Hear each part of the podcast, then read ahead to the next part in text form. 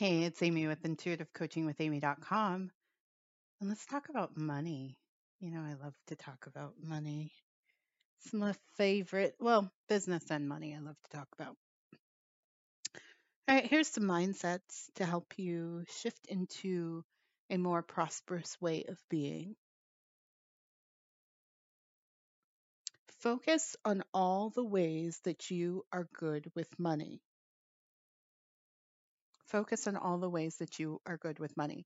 I think the thing when it comes to money is that we we get caught up in the mistakes that we make. We get caught up in the areas of our finances where we're not the greatest and we make that define our relationship with money. But let's just say you're not going to be great at everything when it comes to money. But it's an important part of our life. So give attention to what you do really well and then use that energy the energy that you take into doing really well in that particular area. Maybe you're really great at earning but not so much at saving. Find your relationship with saving that feels good. You don't have to be excellent you don't have to be great all the time but find a way where it feels light where it feels joyful where it feels good for you I think I think we punish ourselves for not already being the thing everybody tells us we're supposed to be when it comes to our finances. And what if we just decide that, hey, I get to be good at this area because that's really fun and exciting to me, whatever that might be. And then I get to take that love and pour it into maybe the areas of my finances I'm not as good.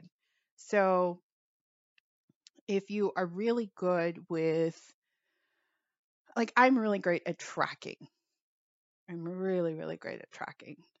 And so I have learned to infuse that tracking ability, tracking my income. Like, I'm really great at, you know, knowing how much I bring in, to the cent. So, and I write it down. And so I can take the energy of tracking into my expenses. So I start tracking my expenses. And um, I don't have to be perfect at that. I just have to know. I just have to write it down. Um, I'm, I can take the energy of tracking into spending, which, you know, it's also that's connected to expenses. I take the energy of tracking into my investments. I take the energy of tracking into my savings and I just track. And it makes me feel good. And I don't have to be really great at all the other areas because I'm really great at tracking and I know and it makes me feel good. That feeling, that good feeling is what creates the financial well being that I desire. So maybe you're really good at saving. You can save money and you let it sit there and it grows and grows and grows. Whatever that feeling is for you that that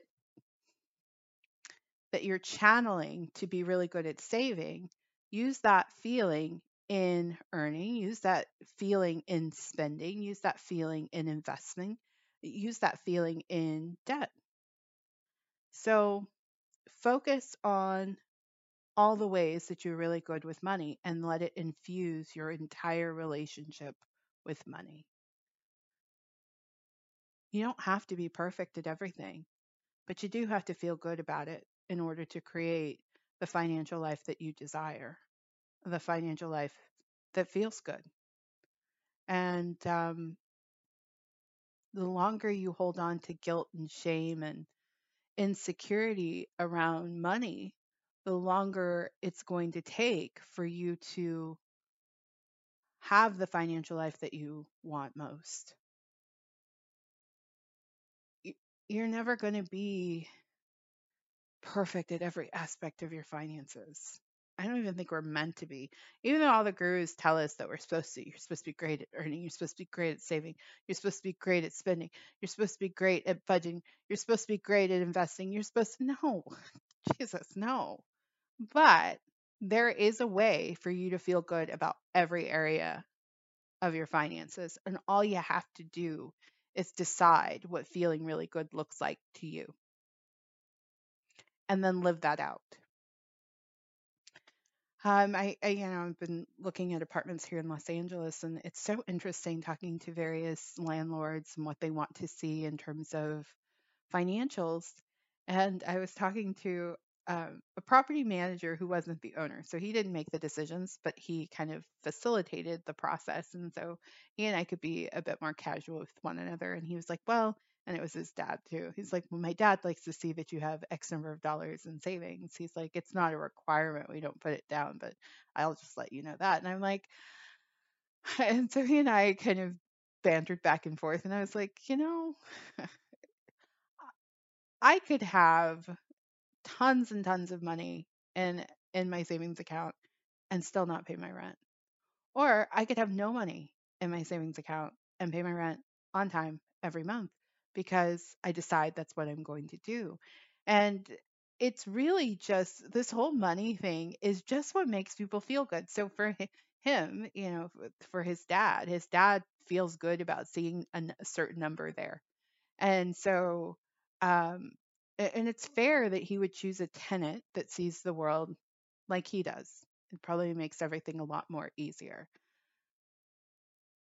But it caught me thinking that we hold ourselves to these ungodly standards when all we have to do is be in our truth. And from there, we're going to draw people to us that resonate and match our truth when it comes to our finances. And it doesn't need to be difficult. But if you are holding guilt, if you are holding shame, if you're holding insecurity, you're only going to attract situations that shine a light on that guilt, insecurity, shame, worry, fear, doubt. And so just kick those negative emotions out of your finances and give up the notion that you need to be perfect. And if you're not perfect, then you're just terrible. Throw the baby out with the bathwater eh, eh, and just decide, hey, I'm a human being living this life and I'm going to do the very best that I can. And my philosophies on money might change at any given moment. And I will honor that philosophy when I'm in it. And when I want to make a different choice, I'll make a different choice. Maybe you're in a phase of your life where you're like, I really want to uh, be debt free. Right. And so it doesn't mean all the other areas of your life have to suffer and you can't spend money and you can't do anything. But maybe you're focusing on paying down debt at that time in your life. If all of a sudden you realize, hey, I really want to use my credit card, and you have a discussion with yourself where you feel good about it, like, no, in no way do I think that you need to lie to yourself or, you know, there's a lot of games we play in our own heads, but just think about it. Think about it in a way and, and, and create a story that actually works for you instead of some excuse as a way to not deal with something that makes you uncomfortable. Got it? So let's take all discomfort out of your finances.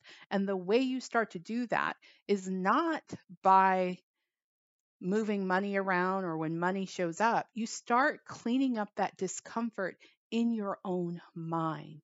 And when you clean up the discomfort in your own mind, then you'll start to realize, oh, wow, my finances are a lot more comfortable. Got it? All right, I'm Amy of Intuitive Coaching with Amy. I do love to talk about money. If money is something that you want to work on, I do have um, my love and money psychic calls. Uh, it's a subscription service. So if you want psychic guidance to help you achieve your financial goals, it's every Tuesday. You can just hop on the line. You can ask questions. I can pull cards for you. It's a really great subscription. You can sign up for a month, sign up indefinitely. It doesn't matter. It's all there for your good. And if you have a financial goal that has been eluding you and you are ready to see it come into fruition, then consider my massive result intuitive coaching package. And I'm Amy of intuitivecoachingwithamy.com. Thank you so much for listening to this show. I look forward to connecting with you again. Take care.